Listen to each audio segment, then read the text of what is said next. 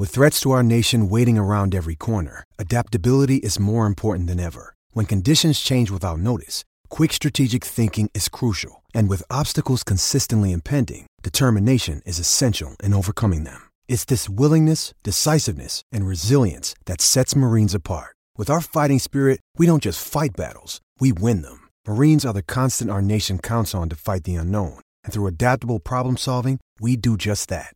Learn more at marines.com. Hello, and welcome to episode two of Faster, Stronger Orange on the Troy Nunes is an Absolute podcast. I'm Kevin Wall. This week we're going to be talking Syracuse soccer with our own Steve Holler. Steve and I are going to talk about new SU women's coach Nikki Adams and look at how her program can maybe emulate some of the things that Coach Ian McIntyre has done with the Syracuse men. Let's get to the interview with Steve. All right, so uh, now on Faster, Stronger Orange, we're going to talk soccer uh, with Steve Haller. Steve, welcome and thanks for joining us. Yeah, thanks for having me, Kevin. Uh, good to be here, and you know, it's always uh, nice to hit the other parts of media, the Nunes uh, Nunes verse. That's right. You know, we're trying to hit the Olympic sports here on this version of the Troy Nunes is an Absolute podcast, and with the Women's World Cup in full swing, we thought to take advantage in, in this episode, talk about SU soccer programs and and uh, we're not going to talk about uh, running up the score or showboating and celebrating after you score goals here, but uh, we're going to talk a little bit about the women's soccer program at SU, which is uh, under some new leadership and new direction with uh, Nikki Adams joining Syracuse from coming from Rice. Yeah, she uh, she ended up. I mean, she was pretty successful at Rice over her tenure there, and it's it's good to see. You know. Um, after the the dearth of what has happened in recent years to the women's program. Uh, nice to see some new blood in there. Right, and so she's the fourth coach in program history, and and I think for me, expectations are going to going to be tempered the first year. Um, you're talking about a coach who comes into a program after Syracuse signed their recruiting class for next year, so you know probably expect a, a bumpy first year for her. Would, would that be accurate in your mind? Yeah, I mean, she came in after after signing or after the the recruiting class was signed, and also without, uh, I believe both both keepers that had any time both have graduated. Right. So uh, it's it's a it's a bit of a weird weird spot for the the women's program. Uh, they do have a good bit of talent on the roster, but uh, it it'll be it'll be a challenge to to get the most out of it just from you know instituting a new system in one year not only a new system in one year, but when we talk about ACC, we talk about how tough of a conference it is in other sports, but women's soccer is uh, right up there as well. Yeah, if uh, if anyone thought the men's uh, league was competitive, the women's league is just as much, if not more. Right, and uh, looking at SU's uh, 2019 fall schedule, they've got 17 games, and eight of them are against programs that were in the NCAA tournament last year um, not exactly the the kind of uh, first year schedule I think a new coach wants, but that that's just unavoidable in a conference of this nature. Right. No matter where, if she's coming into the uh, coming into the ACC, uh, whether it's at SU or wherever it would be, she's she's not going to come into an easy easy schedule at least. So in this case, you know, Syracuse went with someone who's got experience as a head coach, and um, what what's your take for uh, a sport that combines a lot of uh, strategy and and technical aspects to it to having someone who's run their own program? Uh, in the college game, it definitely definitely can't hurt. Uh, you see you see guys at the the professional level where um, maybe they've been around professional clubs. You know, they've had tenure. Um, I I guess I as a Chelsea fan, I look at the um, current situation at Derby County with Frank Lampard, his first head coaching gig, he ended up almost getting them promoted this year. That's a whole different situation where you know they've played in systems, they've been around it for years. In this case, uh, at the college level, being able to, if nothing else, recruit and have the experience recruiting uh, really, really can benefit someone taking over a new program. So we talk about recruiting, and I thought it was interesting because it, um, you know, preparing for this, I was wasn't sure how someone who played at Texas A&M, like uh, Coach Adams did, coached at Rice, has spent primarily, you know, career in Texas, was going to transition to the Northeast in recruiting. But checking the Rice roster from last season, they actually had six players from Canada and five from California. So seems like the the coaching staff had some inroads in recruiting in those areas, and especially with Canada, that that's that's probably a um, a little bit reassuring for Syracuse fans wondering how a coach is going to transition to the Northeast. Yeah, I mean, uh, if you can pull folks from Canada down to Texas, I mean, you can easily pull them a state away.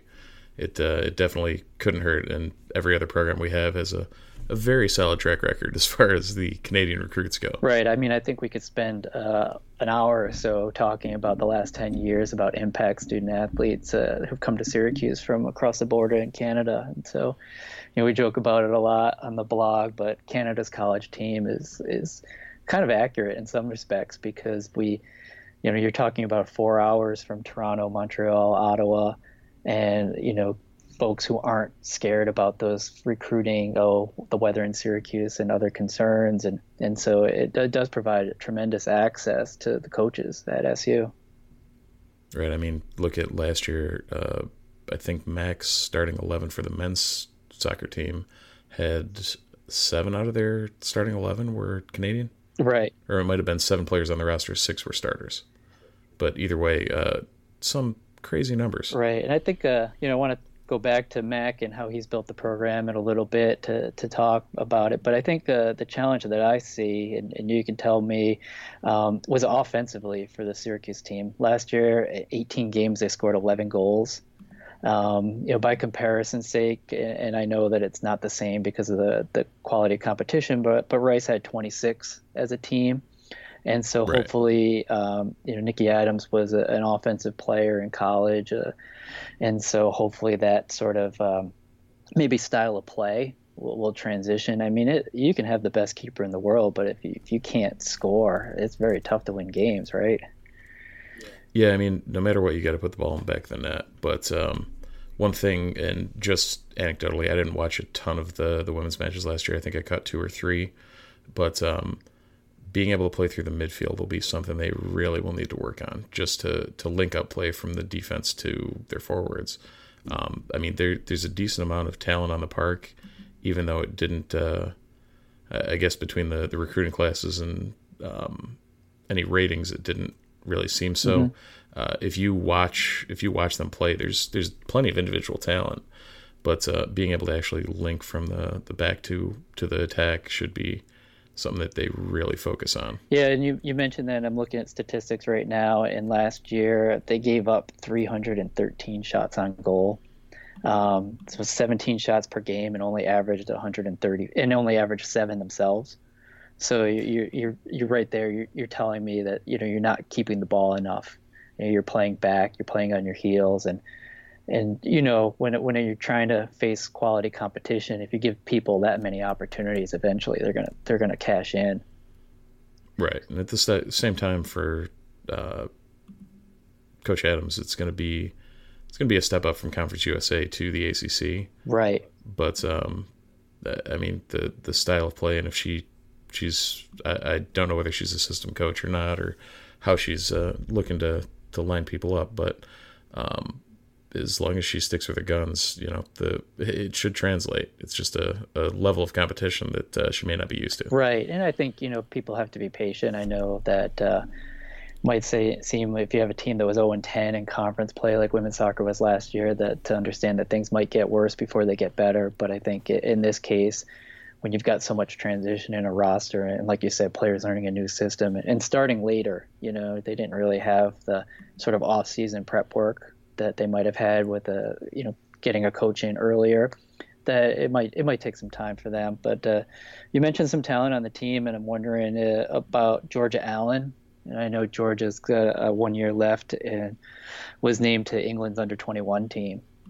I mean, yeah, always always good to see uh, any of any sort of internationals from any uh, any line of play. International being you know someone representing themselves on the international stage, not so much players coming in from other countries, but um, any anytime anyone can get a call up to a, a youth national team or and usually youth national team from the college ranks, um, it's it's always great to see. Uh, and England is turning into a very strong system, so they're probably one of the handful of teams that has a chance at the uh, the Women's Cup this summer. So uh, to see George Allen in the mix at the uh, and actually represented them at the U20 World Cup, right?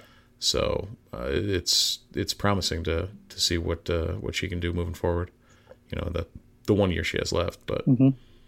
yeah, and I think that Uh, I'm not as familiar with a lot of players on the team, but you know, seeing that news, I, I know that she actually missed the start of last year's season while she was playing for England internationally, and when you have a player of that caliber, uh, missing time, especially in the preseason, that's not going to help a, a, program that's looking to, to find their footing. So hopefully she'll be she'll be there for start of preseason camp and and you know using that international experience to help bring along some of the, the teammates, the younger teammates.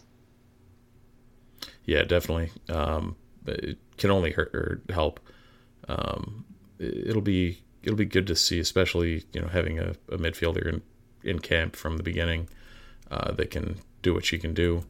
But um, yeah, I mean, there's it's going to be an uphill climb for this for this team in general. But hopefully, they uh, this this squad can set the ground ground floor for anything moving forward. Right. And if they are looking for a program to sort of model themselves after, they don't have to look too far, do they? No, uh, there's uh, pretty much right across Ainslie. They can figure out uh, what Mac's doing. Right. And so I wanted to talk a little bit about what Mac is doing and, and what he's done since he took over. I mean, what can you say about um, the men's team as they, you know, stepped into ACC competition and, and stepped right into uh, role contending? yeah, it's just watching this this men's team in general and watching ACC men's soccer. Um, for reference, the SU squad last year had one win in conference play, and they were a what 16 seed in the right. NCAA tournament. So they were the 16th best team in the country, and they only won one league game out of the eight they played. So it's uh, it's pretty competitive in the ACC. Probably a bigger um, grind than men's basketball. In terms yeah, of, you definitely. know, in terms of the balance and, and quality of opposition. Yeah, on the on the men's soccer schedule, you may have two teams that if you're scheduled against them, you should beat them. Everything else is at best a coin flip. Right. So it's uh it it's a grind. But um I mean Mac took over in 2010. Uh it's it's been a a ride. I mean, he's he's brought this program from what was a, a not great program in the Big East. I mean, his when he took over his first two years, they were, I think, well under 500. Right. Like maybe winning like two or three games, and uh, turned them into basically perennial contenders for the NCAA tournament. And it's been a been a slow build, but a, a consistent build, and he's used a couple of tricks to to get there. So yeah, what well, you want to expand a little bit about on on those tricks because. Uh... well, well, you did touch on one of the tricks, and it's finding all the Canadian talent. Right. Um, basically, even even from the beginning, he's been bringing in solid players from across the border, be it you know, uh, Skylar Thomas, Chris Nanco, um, Jordan Murrell.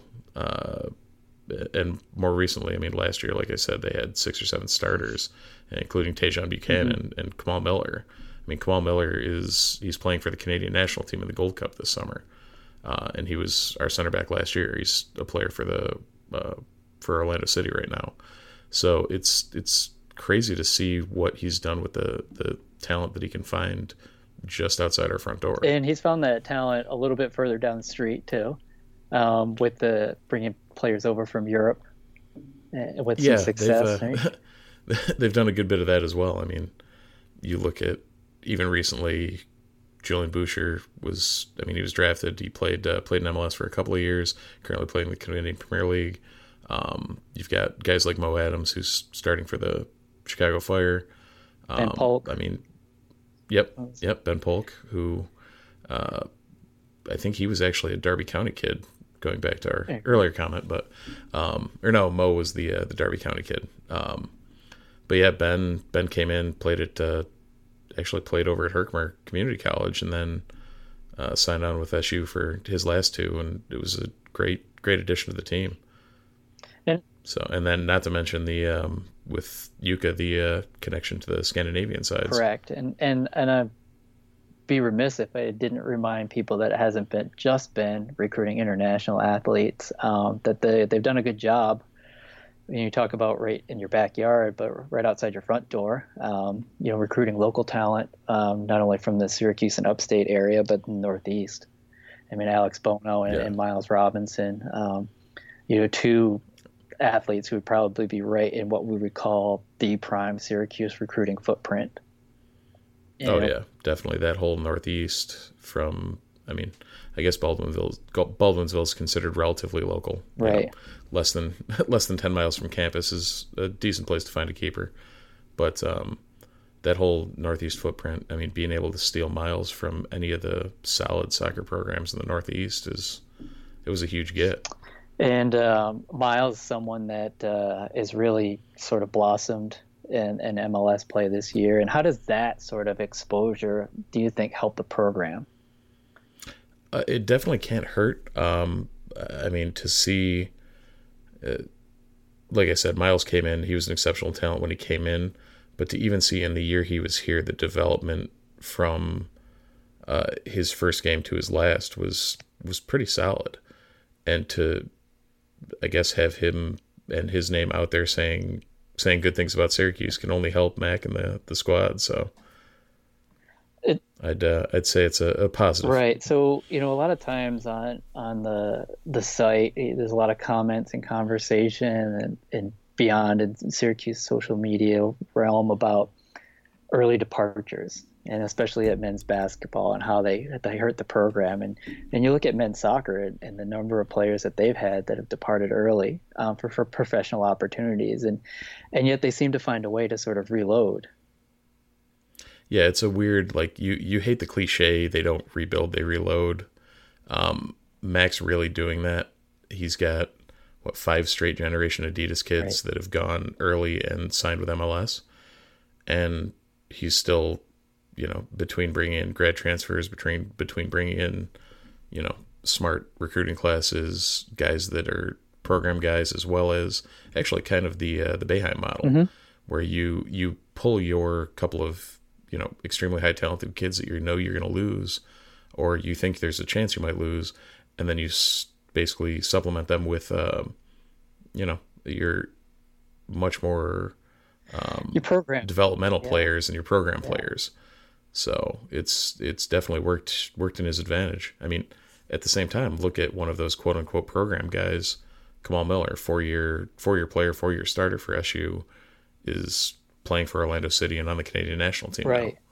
Right. So that balance and, and having that sort of uh, strategic planning to understand, you know, who's potentially going to go and, and having options available has been the thing that I think has impressed me um, about the program. Um, you know, you, you wonder after you hit that initial success and then you lose someone like an Alex Bono who, who departs early and then how do you, how do you balance that off? And then you continue to lose guys to the generation adidas contracts and and you know top 10 picks in the mls draft. And and yet the program seems to find a way to, to keep pushing forward and keep moving forward. And another one of those program players was hendrik hilpert who was four-year starter in, in net i believe right? Oh yeah, from the day he walked on campus. so there those are big shoes or big gloves that the the orange are going to have to fill in the fall how do you how do you think the team's going to be looking to to replace someone that integral Yeah, that if I if I remember right, I think Mac's bringing in a uh, or no, he's got a, a solid freshman coming in. mm-hmm. Um, e- either way, no matter what, trying to replace Hilpert is not going to be an easy uh, easy task. I mean, you've got a couple of guys that have been on the roster for a while, um, like uh, Jake Leahy, who's going to be a, a rising junior. I think he played in some of the spring games that I saw. But um, overall, it's going to be going to be a tough tough fill for Hendrik. I mean, on the field and off the field, he was just an exemplary person to have around the program. And I believe one of the incoming transfers, I think from Stony Brook, was a keeper.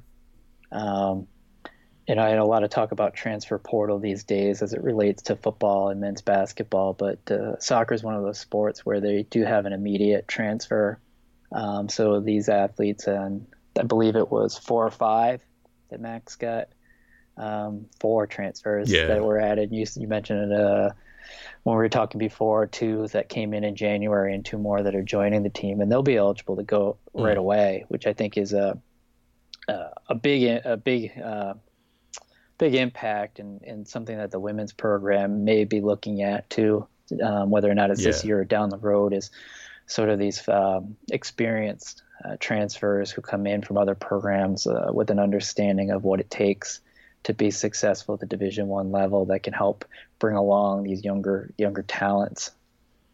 Yeah, and Mac's been doing that for a while, and that that odd noise that you probably heard in the background there would have been uh, me having an epiphany of remembering what Kevin was talking about. And I think, if I remember right, it was the the kid from Stony Brook is Swiss. I can't remember his name, but um, yeah, he was their starter if I remember right. Um, but he'll uh, he'll probably come in and fill in for Hilpert or at least challenge for the job. So that's a uh, that's always solid. Um, and then I believe there's a grad transfer defender who will fill in for last year's grad transfer defender in Len Zeugner. Um, so I mean, Mac's definitely played this game before. Uh, he he knows how to work the the ins and outs of the the transfer game. Right. So. And and we don't want to. I don't want to make it seem like these are just uh, athletes that are here for for one purpose. Um, I you know want to mention that I saw that men's soccer had the highest uh, GPA among SU men's teams the last oh, yeah. year. So and that was that was definitely helped on by Hilpert as well. Uh, it doesn't hurt, right, when you have someone who's a three nine or four zero, oh, um, close if if he wasn't a full four zero, I believe, through his four years, and uh, someone who certainly uh, exemplifies the the student athlete uh, title and. Uh, and uh, just a teaser for folks, we'll, we'll have some interviews coming up on this podcast with some other outstanding student athletes because there's a lot of them at SU that you may not hear about. But but yeah, they, they've they've um, the coaching staff with men's soccer has really done uh, a fine job of you know taking a program, uh, building it up, and then and then working to maintain that level against tougher competition. And and so I to me that gives us some hope that. Uh, you know, women's program, if they've got the right coach in place and, and are patient, can can see some of those strides. Yeah, it seems like the the department as a whole is uh, more than willing to. Um, I, I, guess it's not like it was before the Gross era. Um, as for as many bad things as you know came out of the Gross era, we uh, we did have a rise in the Olympic sports. Yes, uh, I believe that currently Wildhack will continue that trend. Uh, it doesn't seem like he's dumping the budgets for everybody and uh, telling you to go eat off a plate for uh, for anyone that isn't football or basketball anymore. Like yeah, there's things may have happened way in the past. So that that's uh, certainly true. I think in, in um, you know the time where I was competing and, and under Jake. Uh, the athletic budget was nowhere near what it must be now, and so yeah, the um, Olympic sports were, were were kind of operating um, you know, kind of limitations, I guess would be the best term, and and those certainly changed under uh, Dr. Gross and with money from the ACC and then the upcoming ACC network and and hopefully money that uh, revenue that's generated by a successful football program and translating into bigger crowds at the dome. Uh, will certainly go a long way to keeping these uh, Olympic sports programs uh, moving along and, and, succeeding. I think that's, uh, you know, if we look at look at volleyball and, and women's ice hockey, who both made an inaugural NCAA tournament appearances last year. And so there's certainly uh, a lot of room for optimism that women's soccer can, you know, make that long, that slow, tough climb uh, to that level. Yeah, it should be. Uh, it'd be good to see, and hopefully uh, they can get back on track with the rest of all these programs on the rise. So, and I think with the uh, the exposure of the network uh, certainly is going to help these uh, Olympic sports. What what are your thoughts on, you know, the ability now for not just uh, hey you can watch our games on an app uh, to have a dedicated channel that's going to be carried by some major providers for these coaches to to expand on that recruiting uh, footprint or to tap into some talent that's maybe outside of what's traditionally been that Northeast pipeline. Yeah, I mean, I I thought it was the the greatest thing since sliced bread when they ended up on the ESPN Plus app. So going from that to actually a nationwide available channel uh, should only do good things for the programs in general. I mean, it's it's only a plus. Yeah, well, it's you know it's something that uh, I'm curious to see the impact on and um, how the ESPN is going to present um, these sports outside of just you know covering games and offering them, um, because I think there's an opportunity uh, to do a lot. And and when we talk about both men's and women's soccer and the level of success that ACC schools have, I, I would imagine it's going to be uh, prominently featured in the fall. Yeah, I can I can only imagine they're probably going to play as many feature matches per uh, per day as they can. Um, it's it's a really competitive, really quality league on both the men's and women's side. So we should be able to get a good look at both sides uh, whenever we get the chance to. Great, and uh, I'm sure as we move forward on this and we we get to the August and the start of the season, we'll we'll definitely have you back to provide some updates and and, and certainly uh, see how the, the teams are progressing and, and see how the the women's team uh, looks uh, under a new coach and, and, with if they have a new system and, and that sort of style of play and be easier for folks like me to to catch them uh, games on on on the network ACC network and have a little bit better idea of what we're talking about. Yeah, sounds like a plan. And if anybody uh, feels like getting in touch with me when I'm up at the hill, I'll be at every men's game and probably a couple of women's games. So uh, always feel free to reach out uh, at Dutch Hart on Twitter and uh, check out uh, if you're interested in other soccer talk, the No Stoppage podcast, which uh, basically focuses on ACC stuff. Great, and we'll be sure in the episode info for this one to give people that information again in case they didn't catch it. Steve, thanks for your time, and uh, look forward to talking soccer again, and and hopefully uh, we can uh, talk about the U.S. women's team with their uh, snotty uh, double-digit lead goal celebrations. yep, yeah, that was uh, that was a thing, and uh, you know, hey, we're in first and we're on top of goal differential, so I'm not going to complain. Thanks again, Kevin. Appreciate uh, appreciate uh, having me oh, on. anytime, Steve. Thank you.